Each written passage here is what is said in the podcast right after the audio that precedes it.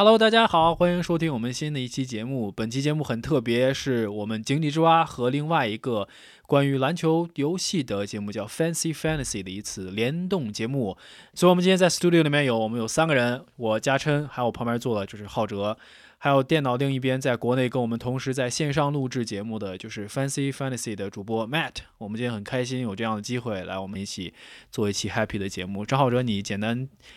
也给大家打个招呼吧。呀、yeah.我自己就是我自己吧，没什么说。我我最高兴的是介绍 Matt。现在是，如果是你在 Fantasy Fantasy 的频道上在听，那你肯定知道 Matt 是谁。如果是你是在井底之蛙，那你就不知道，但是你必须要知道，以后会有更多他的出现。因为很高兴的宣布说，咱们这个 Fantasy Fantasy 也是算是加入了面包 F M 这个小团队，然后以后就会有有一些合作，然后一些很好玩的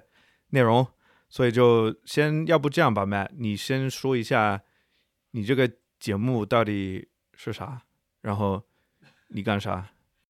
好啊，我们 Fancy Fantasy 主要是以范特西体育的角度出发去探讨。那等一下，我问一下，你刚刚说了，你再说一次那个词是什么？范什么？范特西体育。周杰伦以前有一个专辑就叫依然范特西、oh, yeah. 叫 Fantasy、yeah. Fancy Fantasy Let Sports Be Your Fantasy、啊、怎么样翻译这个 Fantasy 到中文？是幻想吗？还是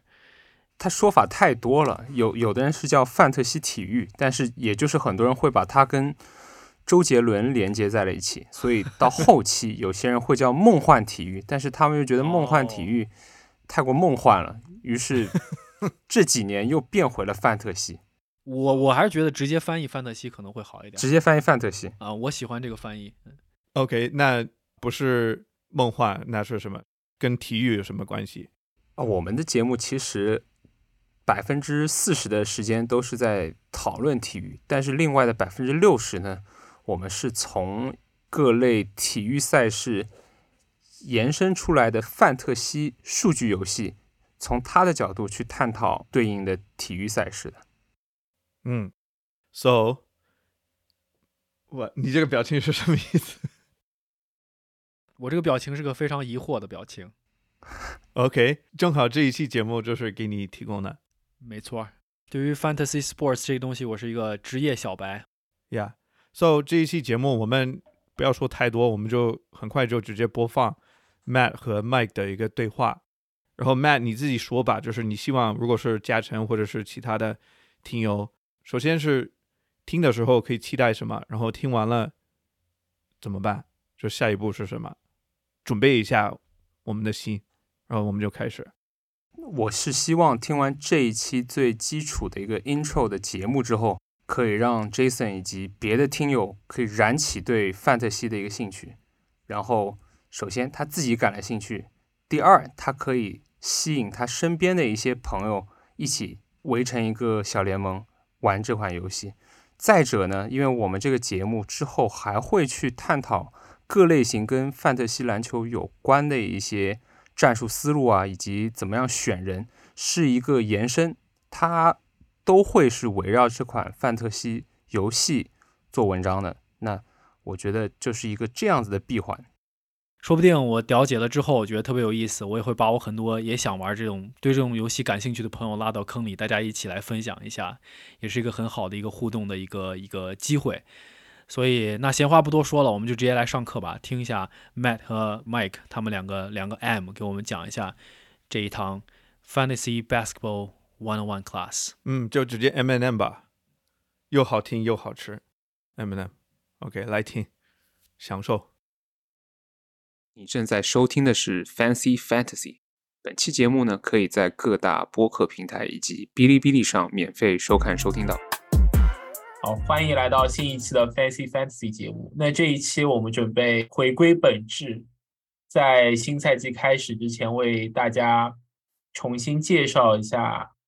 这个游戏。是的，因为有好几个听众朋友们他们也说说哎，你们这个范特西其实我一直都很想玩，但是感觉不知道怎么去下手，感觉很复杂，然后有些人就觉得、呃、很多细节就看我们能不能有办法简单的出一期介绍一下这个 fantasy 该怎么样去入手。那这一期我们就会着手去针对这一点做文章。就 B 站有粉丝在下面留言就说，哎，这是个什么游戏？为了你们，更为了我们身边很多热爱篮球、热爱 N B A、喜欢打篮球的朋友们来介绍一下这个游戏，希望你们听完以后会觉得喜欢、感兴趣，然后跟朋友分享。那什么是范特西篮球呢？我讲一下我个人的一个定义啊。Okay. 范特西篮球就是你在一个游戏 App 或者平台上，你选取现实里的 N B A 球员，组成一支你的范特西战队。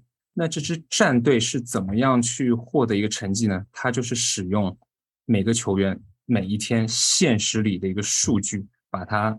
组合在一起成为你的一个分值。那这个分值呢，可以很简单也可以很复杂。这个分值呢，你可以跟你的好友们一比高下，也可以成为你线下拿来跟他就是 trash talk 茶余饭后的一个话题。就总而言之一句话，它就是一个数据游戏，就很简单的说法。对，因为这个游戏我觉得最大魅力在于它是从常规赛就开始。那我们很多球迷包括我和 Matt 都是在上海这样一个就快节奏的城市，然后也工作了十来年嘛。那我们可能会，虽然我们热爱篮球热爱 N B A， 但是我们可能时间有限，不怎么会去关注常规赛季后赛，比如说二三轮之后啊，然后总决赛开始看。可是但是如果你玩了范特西这款游戏的话，那你就会重新发现你对篮球的热爱，就是对 N B A 的热爱你会重拾。这是我觉得这个游戏最激动人心的地方。是的，没错。就包括之前我们有些新玩的朋友，他会说，哎，这款游戏很好玩，我玩了一年之后，我连那些饮水机守护神的名字我都知道了。他那天就说，我就不信我身边的朋友知道谁是 Isaiah Jackson。 就他觉得是可以通过一款游戏让你对篮球的热爱更加去激发出来，正如你所说的。对，所以我觉得这是我们为什么要玩范特西的这个，我个人认为的一个主要核心的原因啊，因为它真的可以给我们的生活带来快乐、带来欢乐的同时呢，让你更了解你所热爱的这项运动。第二点呢，就是它可以成为你跟一起玩范特西联盟里的朋友一个互喷友好的垃圾化的一个平台。其实这个游戏真的不是这么的重要，但是因为我们每天都很投入，你会觉得哦，在里面的一个获胜就是一个大大的筹码。就是你看到吗，我就是因为拿着库里进了最后的十个三分球把你给击败，就哎，就是就是那个感觉。是，所以说大家不要听到哦，这是一个这是一款玩数据的游戏，就觉得哦，它会不会很枯燥无聊，被它吓到，千万不要有这种想法。它其实是一个非常有趣的游戏。那就像 Matt 所说，主要是因为它是每天都有，因为常规赛嘛，就是现实中的常规赛这样的一个赛程来排的，所以每天都会有比赛，然后就是你每天都会有不同的惊喜嘛，因为你不知道刚刚 所, 所说的你库里爆中啊，你这一场进了十个三分，然后你可能就是靠库里这一场的表现你击败了这周的对手，就可能反超。我觉得这就非常的刺激也很好玩。是的，然后我们现在就来很简单的讲一下范特西篮球究竟是怎么玩。因为这款游戏其实它可以很深入也可以很简单。首先你跟你的一些朋友们在现实里的 N B A 球员名单里选取十三到十五名球员成为你的战队，而这些球员呢，每个位置都是有特定的数量的，取决于你们联盟的一个设置。比方说有大部分有些联盟是有三个后卫、三个内线球员、两个中锋，然后其他一些替补。那其中这款游戏是会有两大类，第一类是更让初学者是容易入手的，它就是 Points League， 它把每个球员的表现和一个分值挂钩，它打得越好，投进的球越多，盖帽数越多，它会转换成一个对应的分值。那每支球队每周下来，它有一个总分值去跟另外一支球队做对抗，那分数高的球队就会赢得这一周的一个胜利。这是第一种 Points League， 中文就是分值联盟。那第二类呢，就是种类联盟，是 category league。 什么叫 category league 呢？因为我们知道我刚才说是一款数据游戏嘛，那 N B A 里我们会有不一样的数据去比拼，分别包括像是投篮命中率、罚球命中率、三分出手次数、命中次数、得分、篮板、助攻这类的数据啊，当然还有像抢断、盖帽以及失误，这些数据我们是会把它分拆出来，让每一个球员是有一个他自己的一个特质。那第二类玩法呢，是我跟 Mike 都在玩的，我们更加喜欢玩这种玩法，因为我们觉得它可以让每个球员更立体化。因为我们之前说的分数联盟嘛，那肯定是他当家球星使用率高，他的分值肯定是越高的。但是种类联盟 Category League 呢，是有些特定的防守球员效率奇高的一些角色球员也可以有他的个人魅力所在。刚 Matt 也 给, 给大家介绍一下，有 Points League 和 Category League， 然后这个游戏的模式呢，就是有 Head to Head 和 Roto 两种模式。那 Head to Head 呢，就是我们比如说有十二个朋友一起玩这个游戏，然后每周你会碰到不同的朋友，然后打一周，然后 轮, 轮换着就是 versus 不同的朋友，所以说很好玩。对，我跟 Mike 是二十多年兄弟，那也很懂球，那我喷他可以喷得凶一点，我说啊，怎么这个人不出数据啊，怎么你选了一个垃圾的一个新人，你看他投篮命中率 四杠二十， 把你整个投篮命中率给输掉了。然后 Mike 就可以喷我，哎，你看你选了一个什么安东尼戴维斯，每年可能八十二场 只, 只打二十八场啊，怎么选的这种人，你看他出的数据差吧。就是一个调节生活情绪的一个游戏。是，就以我们真实的身边的案例来说，就我们俩还有两个好朋友嘛，我们四个人就正好看了一下新赛季在 week two 会正好两队 head to head 的，那就特别好玩，就很刺激，然后就可以互喷垃圾话，互就像麦说互互损。head to head 好玩的点就是在于它的一个细节，因为有提到不一样的战术嘛，嗯，我们是有不一样的舰队思路，比方说你可以选一队是专攻三分、投篮、投篮大队，都是后卫的。对，就用刚刚 Matt 举的例，就Trae Young为代表。对，篮板很少。那我们是希望在这九项里面能赢得至少五项，因为你五项你就是五比四对手，那你就赢得这一周的胜利。其实当然最好是九比零了，但是九比零的概率不太大，因为我们看过球的都知道，如果你得分多、三分多、助攻多，那失误肯定是很多。对，就用刚刚 Matt 举的那个例子，如果他的队伍的头牌是Trae Young，我的队伍的头牌是 Robert Williams 的话，我们来看你要怎么赢对手呢？你要赢五项。那在我的角度来看的话， Matt 队伍的三分、罚球、得分、助攻是肯定能赢我的，那我就要想办法在命中率、篮板、两个副业和 T O 里面赢他，这样子我我就能赢得这一周 head to head 跟他的比赛。那对麦塔而言的话，他他已经稳赢我三分分助攻，然后他就要想办法再赢我两项。九项数据里挖掘对应每项数据的一个很强势的一些球员，就每个球员他在 N B A 里，因为他都能进 N B A 嘛，那他肯定有他的一技之长，他都会有一个不一样的标签。你要善于虚拟的球队经理那样子，你要挖掘，把你的战队里把对应的人根据你自己心目中的一个战术思路把它放置到你的队里，然后每周击败你的对手。因为刚刚说到田忌赛马嘛，那你如果是助攻大队，我直接就放弃掉一些种类，或者你是一个内线大队，那我就直接放弃掉了罚球，因为传统来讲内线它的罚球都会比较烂，比较烂一点嘛。对，所以说这这就是这款游戏想跟他大家介绍，就是它魅力所在，就跟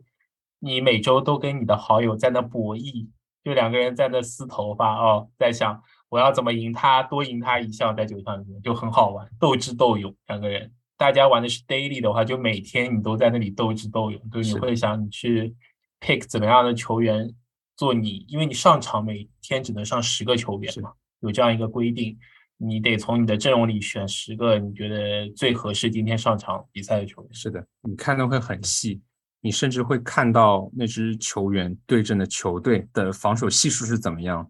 可能这支球队著名就是防守中锋，或者他著名就是他内线防守特别差，那你就说，哎，我这个礼拜缺篮板，那我正好可以选一个球员去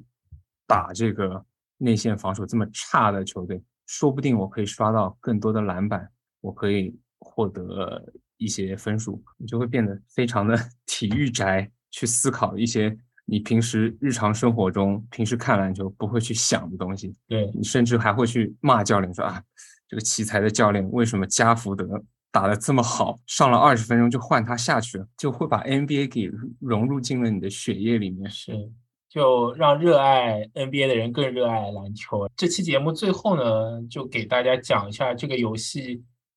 最激动人心和最精华的部分，就是 draft draft 选秀。那我们其实刚刚都没有去讲这些球员是怎么获得的嘛。那这些球员呢，是只要你不把它给就解约掉，在游戏我们叫 drop， 就是把它给丢掉，他是会跟着你一个赛季的。那这些球员是怎么样获得呢？就是 Mike 所说的 draft 选秀，真的就就很有仪式感。你就可以理解为现实中的 N B A 选秀大会，但是我们选的呢是进入联盟里面所有球队的球员，从现有球员里面去选择，可以是看你们的联盟设置。其实选秀就是一个虚拟的选秀，它就是把联盟里所有那些人聚集在一起，在一天某一个时段去进行选 N B A 球员，就是有点像你打野球一样，石头剪刀布，我先选你先选。那这个选人呢，比方说十二支球队在选人前三十分钟他会知道顺位，哎，真的是有那种顺位，很有仪式感。等等等，你是状元第一顺位，我是第二顺位。对，然后它比较公平，然后会吸引我们玩这么久，原因就是它是一个蛇形的选秀。就比如说我拿到了状元签，然后有十二个人 Matt 拿到了十二名，你会觉得，哎，我是不是占很大便宜，我可以在第一位选。但蛇形的话就是 Matt 虽然说他在第十二顺位，但是他可以在第十三顺位就是连拿两个球员，就等于蛇形的意思就是 Matt 在第二轮选秀的时候拥有状元签，所以说是一个很公平的机制，就像贪吃蛇一样，一二三四五六七八九十，然后到十二，十二我就会蛇扭回来，十二十三是我选的，十一签的人他会是成为第十四签，就这样拐回来选个十三轮，你就会把你球队里的十三个人给选到手。这就是你征战这一个赛季范特西的队员。所以说为什么说选秀是最激动人心和最重要的部分呢？因为它将伴随着你这一个赛季，都是你的家人们。所以就是你玩这个范特西，你就会觉得有时候家人不听话，你就会骂他，生闷气，哎 LeBron 你不要投了，你不要再失误了，你这样失误让我这周我对我的好兄弟们都交代不了，你看我要输了我的范特西比赛。但现实里的朋友他们根本就不在乎。是，但是因为你热爱篮球，所以你非常在乎。更有趣的是什么？它有变通之处，就像 Matt 刚刚说说、啊、你选到勒布朗，但你用了两周发现可能他并不是那么的适合你的球队，那你可以选择去交易他，就换取其他球队中你们联中就是你想要的人，就是跟别人去商讨。对，所以说就选秀是很重要的一部分，但它并不会宣判你本赛季的就是死刑，你可以去改变。这期的 Fancy Fancy 科普节目就到此为止。那这款游戏呢，其实讲一集是完全不够的，之后几集我们会讲一些范特西篮球如何赢取比赛的一些战术，还有一些怎么样去换人，怎么样选人，然后有什么建队思路啊，其实很多很细的东西都可以慢慢分开来去拆解的。是，然后在赛季开始前我们会专门做一期选秀前瞻。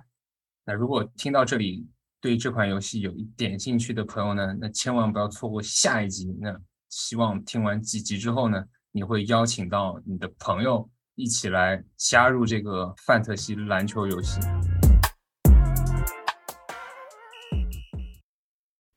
OK, over 了，太棒了 Matt 和 Mike 你们太酷了。嘉诚你觉得怎么样？听完之后还有没有哪些地方是有疑惑的？ OK, 我觉得我你们俩介绍了很多我特别想知道的信息啊、呃，我还有一些问题，然后我等一下会问你。然后我，但是我现在我想简单说一下我的作为一个从来没有接触过这个游戏的人的一个最真实的第一感觉，就是这个游戏它的模式是我从来没有，我特别喜欢想了解它这个具体的操作的模式，像你们说怎么积分呀，或者是呃，你完全要去对整个你选择的球员或者是球队有这么一个把控，这个过程对于我一个体育迷来说，这种参与感和体验感的加成是我特别感兴趣的。就是如果你开始玩的话，真的会感觉我就是一个球队经理，这个是很大的一个卖点，就这个游戏对我来说。那现在问题来了，我需要你帮我解答一下，因为我真的特别想立马就入手，但是我觉得最重要的是，首先你要告诉我我怎么样在哪儿去能玩这个游戏，因为刚才你可能前面简单说过说有这么几个不同的平台或者怎么样，你们我想问你现在用的是哪个平台在玩？我现在用的是雅虎和 Fantrax, 但是我更偏向于用 Fantrax。粉丝 F A N、okay. 然后 T R A X Fantrax 哦 Fantrax、哦、这个名字挺起的，好像就是专门为这种 Fantasy Sports 提供的，没错，是的、哦、最大的那些体育平台嘛 E S P N C B S Sports 等等都有、呃、但是 Fantrax 还是它的功能特别全，就特别好，但是又很复杂，作为一个小白没有办法直接解释它所有的功能，所以就是先了解一下，我觉得他们讲的 就, 就很到位，就先了解一下这个东西。对，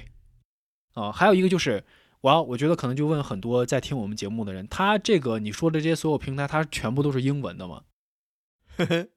是的，它全都是英文的。嘿，这个就是我觉得，呃，可能我们需要在这儿就是要说一下的一个问题，因为我觉得可能有些中国的篮球的喜欢篮球或者是喜欢的朋友，他可能英文可能看不太懂，所以呃，这个可能是潜在的一个存在。但是如果他没有中文的话，那我们也没有办法。但是我觉得我们需要跟大家说一下这个这个事情，对吧？我做一个见证，就是我跟好几个国内的朋友玩了好几年，也全是英文，有几个本来英文好，但是有几个根本不像 Matt 英文这么好，可以说是差，非常差，但是就可以了，就没有想象的那么难，因为你就学会他的操作，懂了把握了之后，那就还好，因为你知道的就是最关键的就是球员，你知道篮球就行。是的，就算其实你英文可能基础不是很好，但是我们节目过程中我们也会帮助很多不同类型的一些玩家去让他在范特西的世界里可以玩得更好，所以英文差也不会是一个对于你要玩 Fantasy 的一个大的障碍，我觉得是不是一个大问题。有 Matt 在给你拉着手，什么都不用怕，关键就是要点击订阅听他们的节目、yeah. 而且我相信这个游戏肯定乐趣要大于困难嘛，要不然大家也不会去玩。是，嗯，我感觉大家其实是在建立一个社区，就是你跟你很多朋友在一起玩，大家是一个共同的爱好，所以它其实是一个群体化的一个享受，就是跟你不同的朋友沟通比赛这样。所以你玩这个游戏你觉得最享受的一点是什么？是这个游戏本身呢，还是说你更喜欢的是跟别人去沟通，跟别人去竞争的这一部分？或者是换一个角度说，你做这个你玩这个游戏，你觉得曾经有的哪些的成就，在这个游戏中的成就上你觉得最满足最开心的？我觉得这款游戏其实游戏的胜利，它的游戏体验都只是排第二，排第一是跟现实里的朋友可以有第一我说过的喷垃圾话，第二呢就是这个游戏最关键的一个机制啊，就是它可以跟别的球队经理交易，而跟球队经理交易呢是一个非常极具人性化和主观化的一个一个东西，那它是特别好玩的，就是对于每一个不同的球队经理，你都可以用不同的方式去所谓是降服他，然后把你不喜欢的球员给到他，把你想要的球员给到我，我觉得这个过程是特别有意思的。可能你现在听你会觉得啊，怎么球员还换来换去这么复杂，那我之后会跟大家讲解，其实球员交易也是这个游戏一个很大部分的一个乐趣所在。非常棒，我特别喜欢那个答案。所以你说要七个朋友要什么加入才能有一个开始吗？还是说你就现在完全自己就可以开始，不需要有什么朋友？其实你你可以玩公开的联盟，但公开的联盟就失去了跟朋友一起就是斗嘴的一个乐趣。哦，它其实它是一个联盟双数就可以了，最少是四人成团。但是我相信 Brad 也玩过，人太少的话，我们在范特西社群里面会叫它 Taco League， 我们嫌它就是太容易了，就每个人选到的球员都是一些太厉害的。那八个人也是比较 Taco， 十人、十二人、十四人相当适中了。确实是十二个人，你就已经开始进入最好的一个一个平衡一个状态。就十二到十四、十六个人，十六、十八就有点绞脑汁了。明白了，好。我觉得就这就是我现在所有的问题，然后我作为一个小白，我现在可能去做的就是节目录制结束之后就打开那个 Fantrax 还有 Yahoo 好好研究一下。还有一个最重要的你知道是什么吗？订阅他们的节目、啊、然后跟着他们去不断的去玩，就相当于有一个就像你说的牵着我的手慢慢往前走。 嗯, 嗯 Matt 的手伸出来了，跟我一起走，把手给我，把手给他。对，很开心可以有这样的一个方式来让更多人了解到我们范特西篮球的一个魅力。那之后我们也会推出更多相关也更有趣的一些主题，希望大家多多关注。那这一期节目我们就讲到这边。好，行，很开心，好，很棒，谢谢 Matt， 拜拜，拜拜。嗯哼。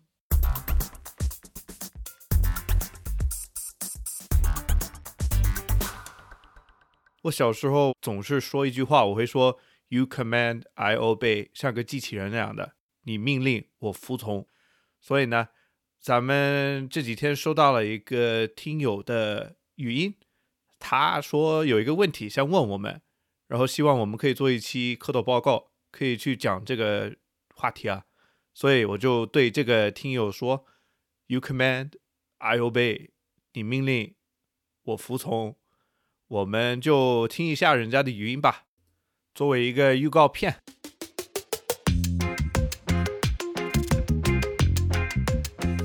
蝌蚪报告的两位科学家，你们好。本人呢一直有一个小疑问，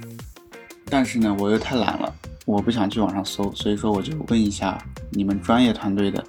寻求一些专业的意见。就是当我在看一些美国的电影或者电视剧的时候，我发现他们人群中左撇子的比例非常的高，远超中国的人。就是我在看中国的身边的朋友的时候，我发现一个左撇子都没有。我就在想，到底是什么原因造成了这种差异呢？难道是文化的问题还是基因的问题？我不得而知。所以说我就非常疑惑，想让你们来帮我探寻一下，非常感谢。